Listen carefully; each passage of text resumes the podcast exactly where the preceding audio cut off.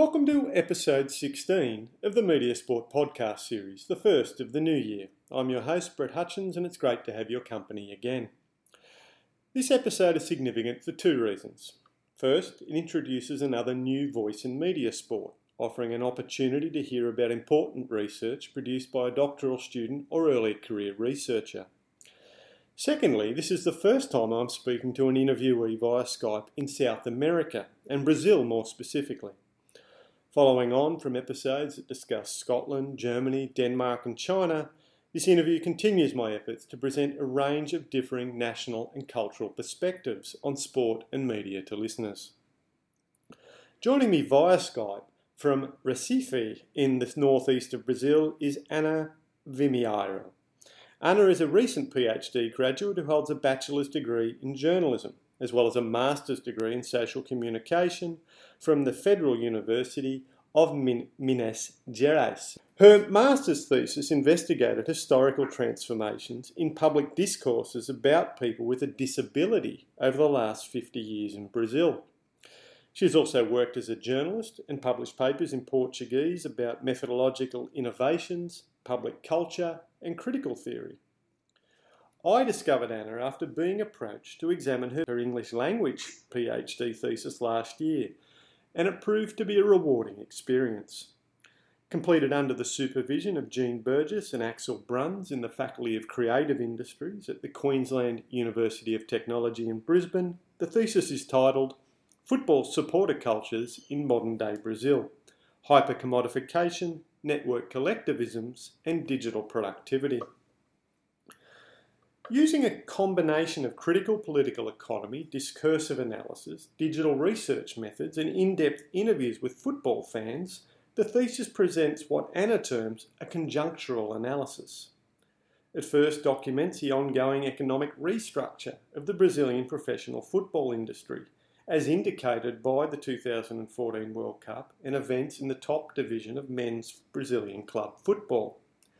It then examines the widespread adoption of new technologies by football fans and their many and varied media practices.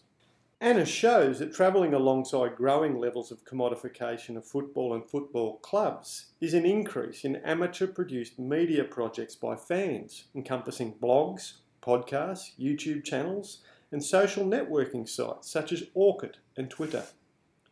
I invited Ana to speak with me because there is much to learn by reading and hearing about her thesis, which, in my mind, offers a convincing demonstration of the autonomy or relative autonomy of culturally rich and nationally based media practices and the continuing relevance of nationally rooted sporting cultures in a global age. Ana, thanks for taking the time to speak to the Media Sport podcast series. Oh, thank you, Brett, for inviting me. It's, it's my pleasure. Let's begin by discussing you, how you came to write a thesis about this particular topic. Now, I understand you're a lifelong fan of Atletico MG. How has your experience of supporting your team changed over time, and how does it relate to the, the thesis you ended up writing? Oh, yes, I am a lifelong fan of Atletico. Um, Atletico is kind of part of my life and part of my family life and uh, it relates to many of my friendships um, to my yeah, my relation with my father with my brother i think that uh, the experience that i had when i was a kid for example it's quite different right now um, the capacity of the stadium has i think it's it, it's it's half of the capacity uh, than it had um, 15 years ago. You have the difference um, in the outside, outside the stadium as well. You have, you know, um, more expensive uh, beverages. You have different types of foods being sold. You have a different type of behavior um, of the, the, the supporters on uh, the outside. And I, think the fact that um, I have experienced that um, as a fan was what kind of uh, made me um, want to analyze what really was going on uh, in Brazil. You seem to be describing a, a, process that I think we can observe in a number of other countries. I know you, you speak about the UK uh, in your thesis, but around the, the gentrification and the increasing expense um, associated with football. And I, in the case of Brazil, this of course. Dovetails with the 2014 World Cup. You know, what are the sort of connections between that event and the sort the events you describe uh, in your study?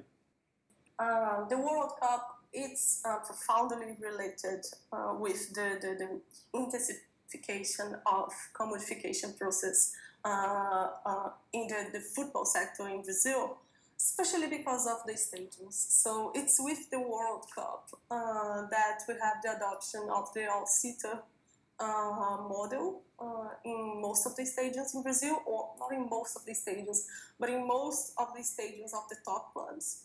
So for the World Cup, we had 12 stadiums that were built or renovated uh, for the event. They were all uh, renovated and built uh, following the, the FIFA standards. And one of these standards um, was the, the, the, the, adoption of seats in all sectors uh, of the stadium. So after the World Cup, what happened is that not after the World Cup, but with the, the, the, the opening of the, the, the, the arenas uh, that would host the matches for the event. What happened is that uh, the tickets in Brazil they got really expensive. Um, an economist here in Brazil he analyzed, I think in 2013, um, and he, he analyzed the, price of the tickets in Brazil and compared with the price of the tickets, the football tickets, um, in other places in the world. Got to the conclusion that Brazil has the most expensive football tickets in the world if you um, take the average price of the ticket and the average wage uh, of the population. So uh, it's, I mean, when you have uh, such, you know, uh, an increase in the price uh, of the tickets, you have many implications in terms of the type of public that you you're gonna get uh, at the stadium, and the all-seater model as well has uh, other implications. In my thesis, I talk, for instance, about the implications for the movements of the, the, the, the, crowd, the supporter crowds inside the stadium. So you have you know a different atmosphere but people uh, don't move as they used to move um, in the past. So you have a more controlled environment, and that's the reason why I, argued in, in, the thesis that the World Cup in Brazil had a similar effect as the Taylor report um, in England. So with the Taylor report, um, we had the adoption of the all-seater model um, in England and also the creation of the Premier League um, following uh, the report. And in Brazil, we have this, this similar process with the World Cup. We have the all-seater model, and we have the intensification of the commodification of the Brazilian league. So you have you know, a really uh, significant increase in the, the, the revenues um, diverse types of revenues, media revenues, sponsorship revenues of the, the, the, Brazilian clubs. So it's, it's quite uh, strongly uh, related uh, to the World Cup and to this, this, this wider um, context of transformations. And now what happens is that um, actually we already had, you know, uh, significant level of commodification in the 90s. But Brazil, uh, the population didn't quite, I think they couldn't, uh, in some sense, uh, support, you know, the, the, the, the, the, higher level of commercialization of the league because you had, in Brazil in, in the 90s, we had many social problems and a really high level of inequality and poverty. And now the thing is that um, the policies that were actually adopted by a leftist uh, government, and they are kind of supporting uh, the, the hyper-commodification uh, of the Brazilian league. it's a kind of a paradoxical uh, scenario, but it's it's what it's kind of in, in the base and making it possible uh, that uh, the Brazilian league um, has this this economic boom. It's sort of interesting you, you mentioned the Taylor report and indeed the the bipartisan embrace of uh, I suppose a more free market economic model around football, which of course um, is objected to by fans and others who are excluded because of the ticket prices and things that you mentioned. But mm-hmm. it also points towards important role that's often ignored um, of government in the way sport is organised and conducted. Now, there's been a number of legislative acts passed by the National Congress of Brazil over the years that have created the conditions for the hyper commodification that you describe. Um, could you give us an example of one of those acts, perhaps um, the Pelé Act or, or, another one that you might choose to speak about? Yeah, yeah. Um, in, you know, uh, all this, this um, social contest. Um, also, we had uh, this legal contest in some way that is um, behind, you know, uh, all the, the changes that we have seen uh, in Brazil. And the Pelé Act is one of these uh, regulations that kind of um, boosted this more market-oriented uh, model of organization of the sector. We had, you know, other regulations uh, since uh, late in the 80s. So uh, Brazil um, experienced this re-democratization process in late the 80s. And since then, uh, we have seen yeah, many regulations that kind of are trying uh, to make football closer to the market and a little bit uh, far away from the state. Because before, um, during the, the military regime, uh, football in Brazil was founded uh, by the state. And after the democratization, we have you know uh, many efforts uh, to make football um, uh, something a sector that is more connected to the, the, the private um, sector than with the, the, the state. And the Pelé Act um, was a clear attempt uh, to make um, football uh, a more market-oriented sector in Brazil. And they, they, the, the, the groups, uh, the people that were involved uh, in the project, they tried uh, to make a legislation that would change some points uh, in Brazil.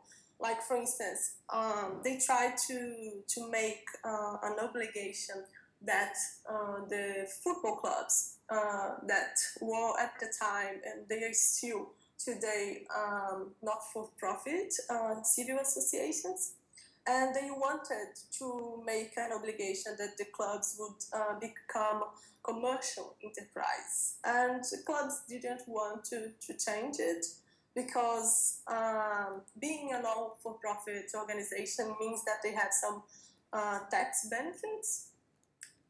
And this was one of the things that uh, the Pelé Act um, was supposed to, to make. But at, at the end um, with all the you know um, power uh, struggles between uh, different groups. It ended up uh, not being in the final uh, act. It was in, in, in, the bill, but it didn't. Uh, it wasn't included uh, in the act. But one of the things that the Pelé Act changed um, was the the labor relations between players and the clubs, and particularly the Pelé Act um, abolished what we call in, in, Portuguese and in Brazil uh, passe, which can be translated as pass. Uh, and the pass was uh, a contractual, contractual uh, term that actually tied the player. The, the player only could uh, transfer to another club if the club that had its pass uh, kind of authorized him to transfer to the other club. So it was something uh, very similar to uh, to the retain system that England had uh, back in the 60s. I think it was uh, extinguished in the 60s. And uh, the Act changed it, so it, it added um, a type of more flexible relations between uh, the players and the clubs. And it changed uh, the pass by a system of compensatory fees and with this, this more flexible uh, relations, actually the clubs had to look for new types of uh, revenues uh, so they could make up for the, the, the, the possible losses uh, with the end of the pass. Because pass was um, a really um, important element uh, for the club's um, finance and with the Pelé they had to look for uh, new source of revenues. And it, it, it's kind of interesting because uh, around the same time we have uh, the, the uh, beginning of the pay-per-view uh, service in Brazil, the TV pay-per-view. Uh, and yeah, you kind of have, you know, a transition from a model um, where the clubs depended on match attendance and on the pass to a, new new um, environment where the clubs start to depend more on media revenues than in the past. So this was in, in 1998, the, the Pelé Act. And after that, we had a couple of other uh, regulations that are step by step um, kind of establishing that the relation between the clubs and the supporters uh, is a type of, of consumer relation, and uh, this kind of have implications for how uh, the supporters relate to the clubs and how they are treated and uh, yeah other things um, uh, are kind of influenced by these changes. You mentioned um, pay television and uh, how is that connected to us, the sorts of changes in television and media coverage of the game in recent decades? I'm, I'm assuming we're talking about a, an increasing cost um, to supporters to follow their teams, as well as increasing power of media corporations such, uh, such as Globo. Am I correct? Yeah, we're having Brazil an interesting thing in the recent years. I think it's since uh, 2010 or 2009. Uh, that with all these changes that I mentioned earlier, uh, we have had this, this significant increase uh, in the numbers of people that actually um, subscribe to pay to, to, to pay TV. So we had for a very long time, you know, uh, there was no such significant significant change uh, in terms of subscribers uh, to pay TV, and it's with the, the, the, increase of the purchasing power of the population and uh, the consumer culture that we started to see uh, this this increase. And one of the things that has also increased is the the, the, the, the, the football pay-per-view um, scheme, which is something that you, you, you subscribe in a separated way from the pay TV. And it has, yeah, only, um, it's increasing uh, year by year.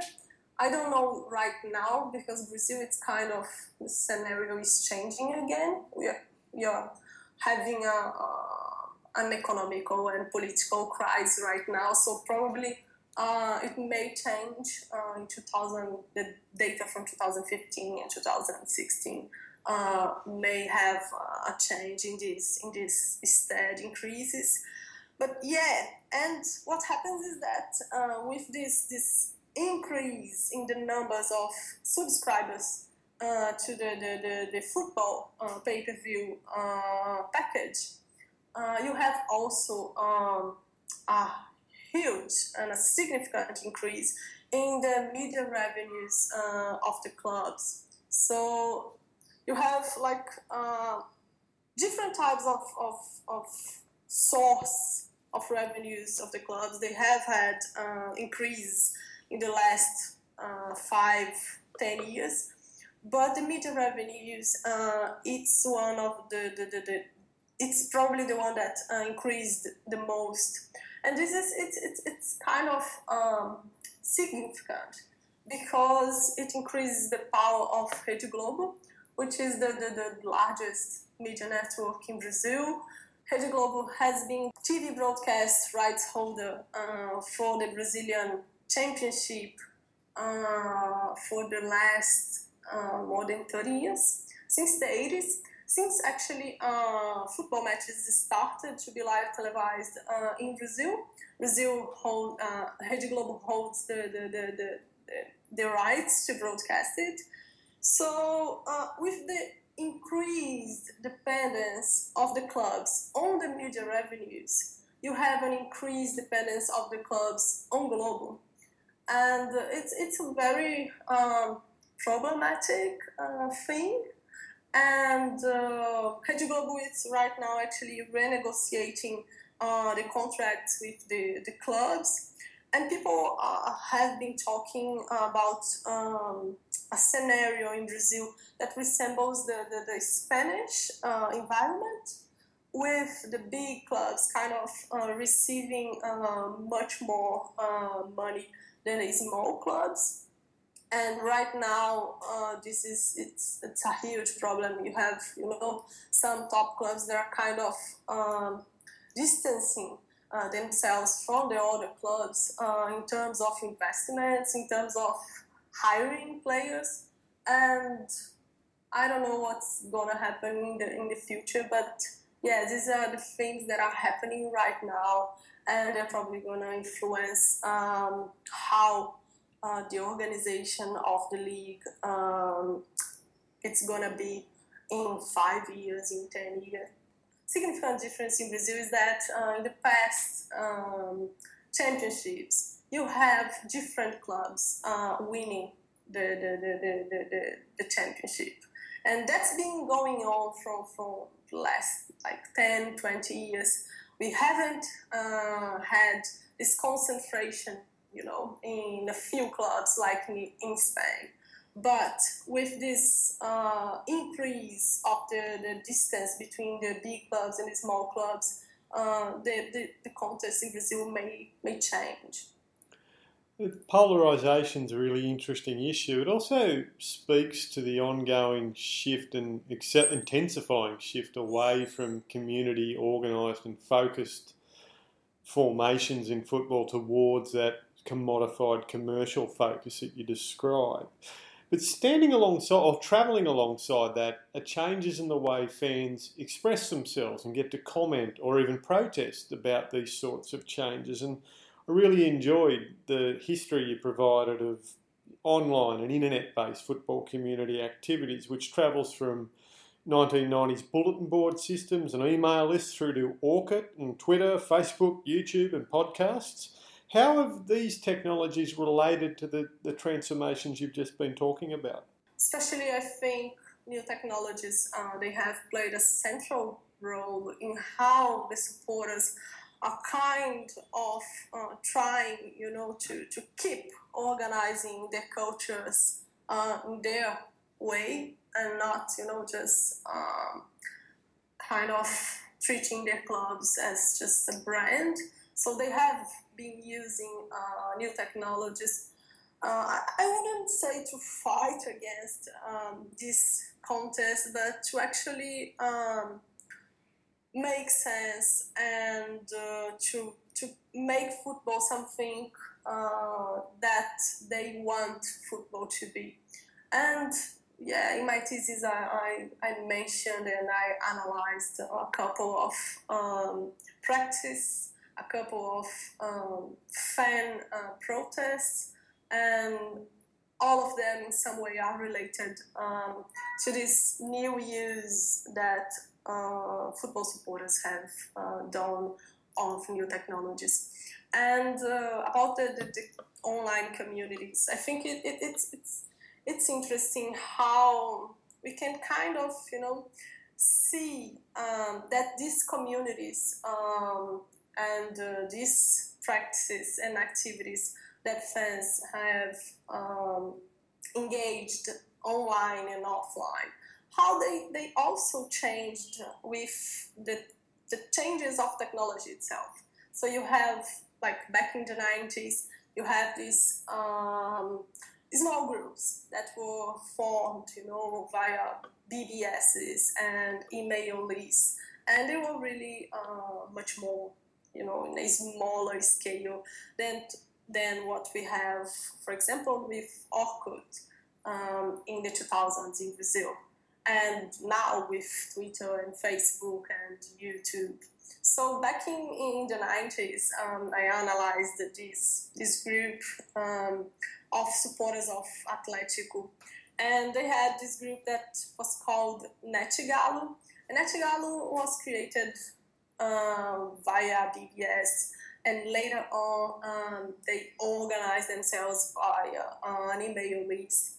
And later in the 90s, uh, they actually became uh, an organized group of supporters. So they became kind of uh, an, an institution.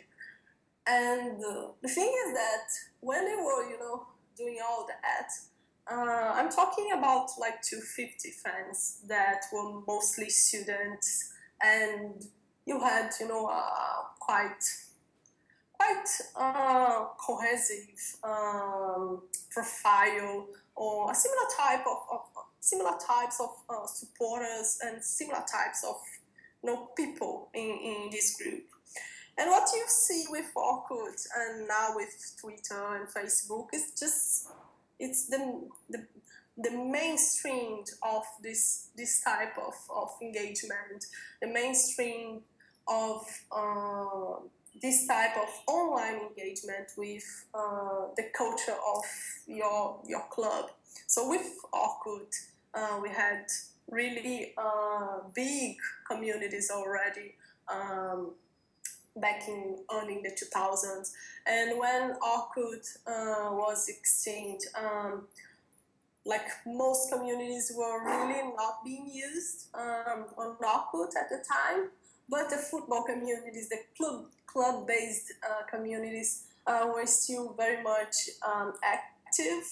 And what we have now is the larger use of Twitter and Facebook and YouTube um, by uh, the supporters to organize uh, collective performance, to produce media, to to make you know friendships with other uh, other fans, and it's very interesting when you I talked to, to I interviewed some of these fans that are very um, very influential um, in these communities and it's very interesting how they kind of know each other.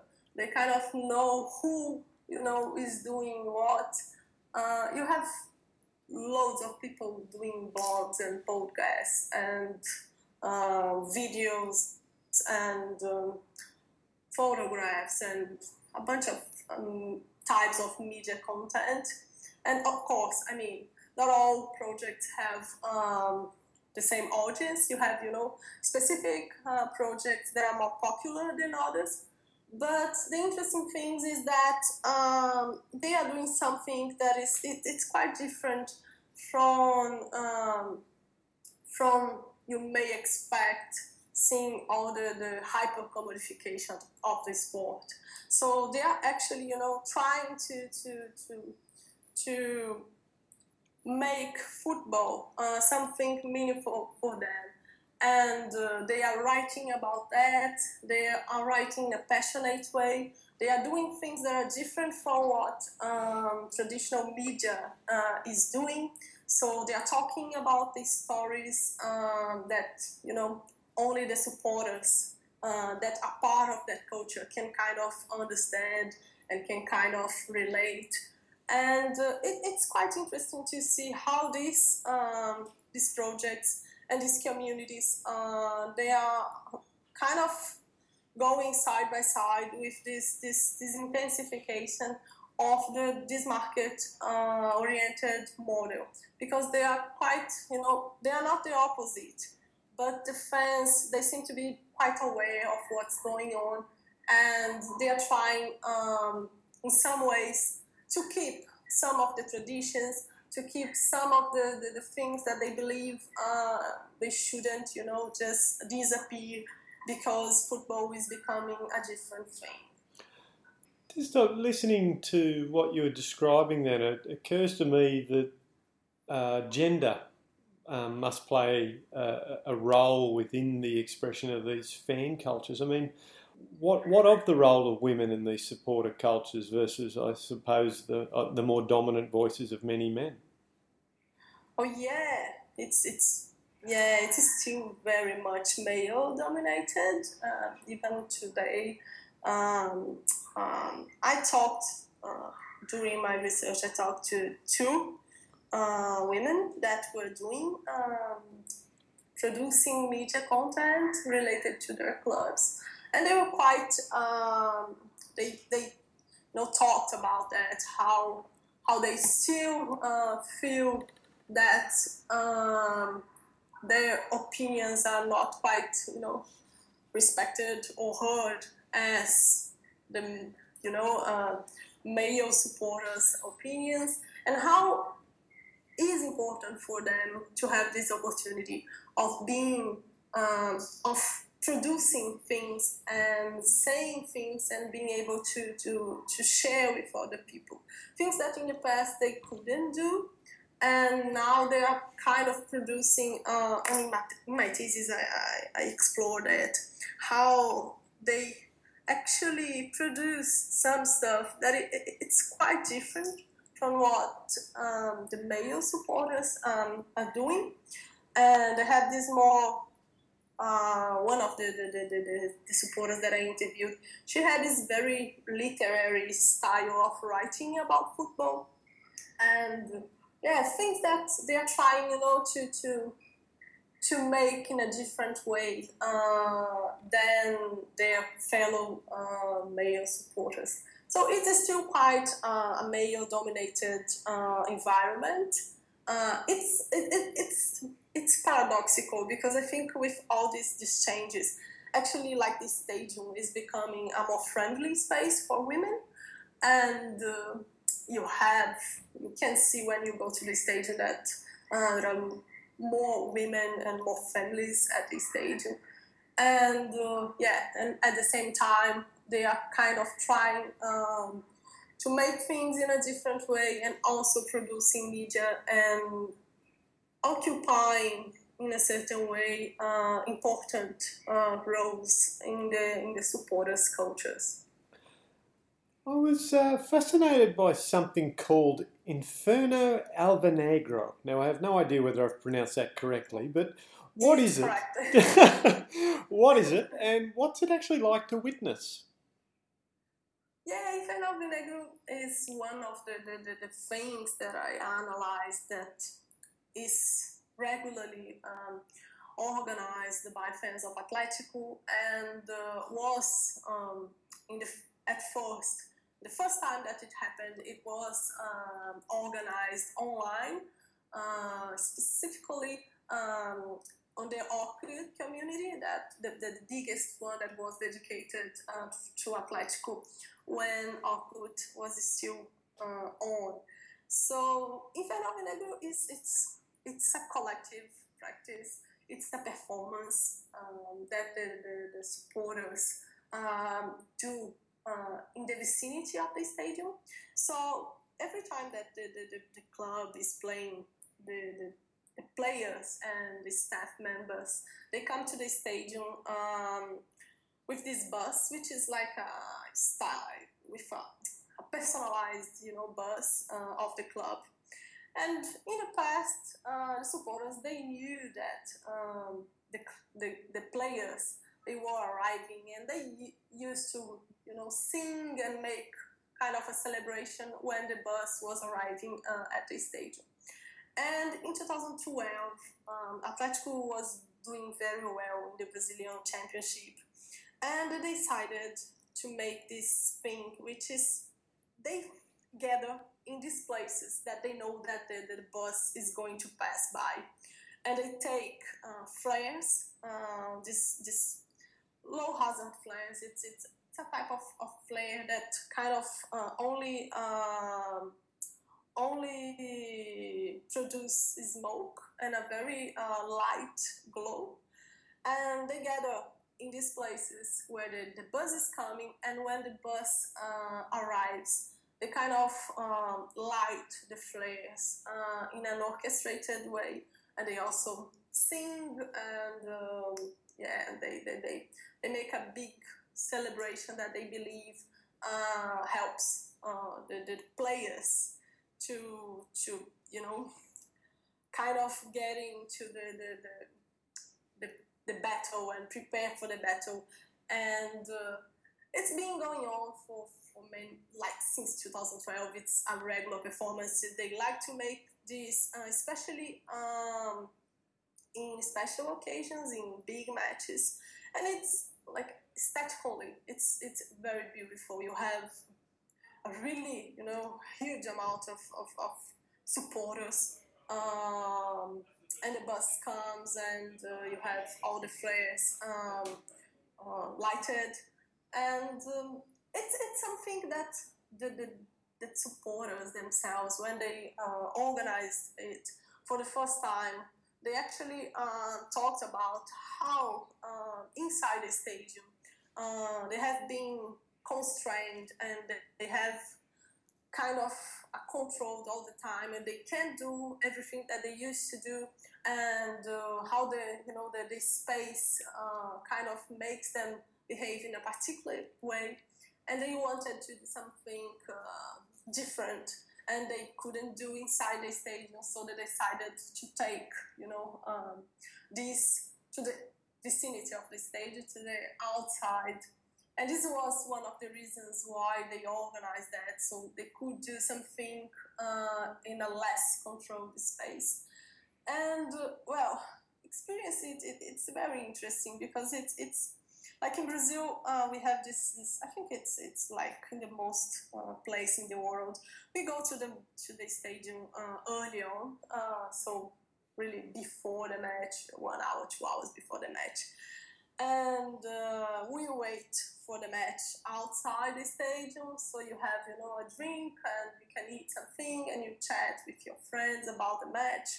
And actually, like when the, the bus comes, it's like the first really exciting thing that happens, and especially in a, in a big match, it's a really it's a big celebration, and uh, I think the most interesting thing is that they feel that this is this is something that they are doing, and this is something that remembers them um, of how they can plan and do things that are not necessarily you know controlled by the club or controlled uh, by the people running the game.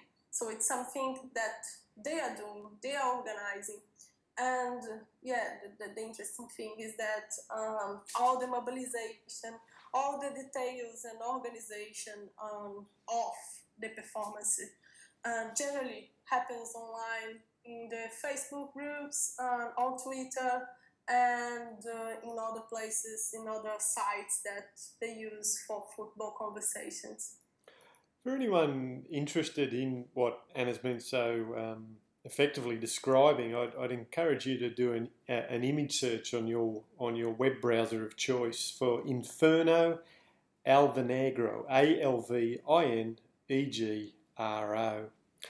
Um, shifting focus, uh, given the sort of economic transformations and changes and emerging forms of inequality you've been describing in and around football, how does this connect for how to how preparations for the 2016 Rio de Janeiro Olympic Games are proceeding at present? What, what's going on in terms of the sort of political and, and social discussions? Well, it's, have been discussing the preparations, uh, not as much as the World Cup. I mean, the, the Olympic Games, they are not, you know, as big as the World Cup in Brazil so um, we have seen discussions and debates about the preparations, but it's just that before the World Cup, everything was about the World Cup, and now it's it's it's in a smaller scale.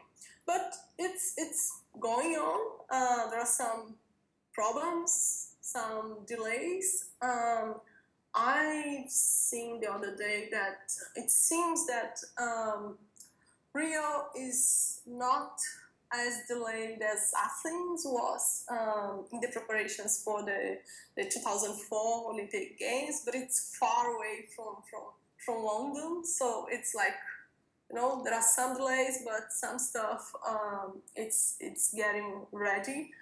And another thing that I saw the other day about this, it's um, this um, reporter, uh, it's Andrew Jennings, I think, um, this investigative reporter. He has been uh, investigating FIFA. He's an English reporter. And um, he was saying the other day that the, the good thing, of Brazil was lucky that uh, we are actually in an economic crisis right now, and and the government is not able to actually, you know, kind of make concessions to the Olympic Committee as it did uh, for for FIFA. So um, the thing is that Brazil is it's not spending, I think, um, with the, the Olympic Games as it would if the if the economy was going so well as it was before the World Cup. So it's it's kind of yeah it's it's it's going on and uh, maybe we are really lucky that we are in an economic crisis and things are a little bit you know less controversial because um, there is there is still a lot of public funding uh, going for the, the event but less than I think it was expected um, before. Where can people find out more about your research, and, and what, you, what what's the next step? What are you going to do? Oh yeah, well, no. After I finished, I, I, I took a really long break for a couple of months. it was really really good just rest and not talk so much about football. And and I'm I'm actually uh, coming back to work now. And I'm probably going to I'm I'm already applying for jobs and um, transforming uh, my thesis in articles and doing this kind of stuff that I think everybody does after you finish um, a big research project or during uh, the time you are doing the research. And also, I'm planning to to to to, to actually um, make a book proposal to transform the thesis into a book. I think uh, there are a lot of interest uh, from people from other places um, into football, into Brazilian football, and there are not so many sources uh, and you know reference uh, in English that people can can actually get to know what's going on in Brazil. So yeah, my plan is to to transform the, the thesis into a book and yeah, just keep just keep researching football in Brazil. Everything is changing again, so I have a bunch of uh, you know empirical research to to keep doing and yeah, people can find more about my research. Uh, I have a website. It's um, anavimieiro.com, A N A V I M I E I R O.com. And also, you can find uh, my work on the, the, digital repository of QUT, the university that I did my PhD, and uh, also in academia and yeah, that's it. Look, I, I wish you all the best uh, with with those next steps um, and, and every success. And I, I, really look forward to hearing more about your research and seeing your name on publications and conferences in the coming years. Thank you, Ana. Thank you, Brett. See you.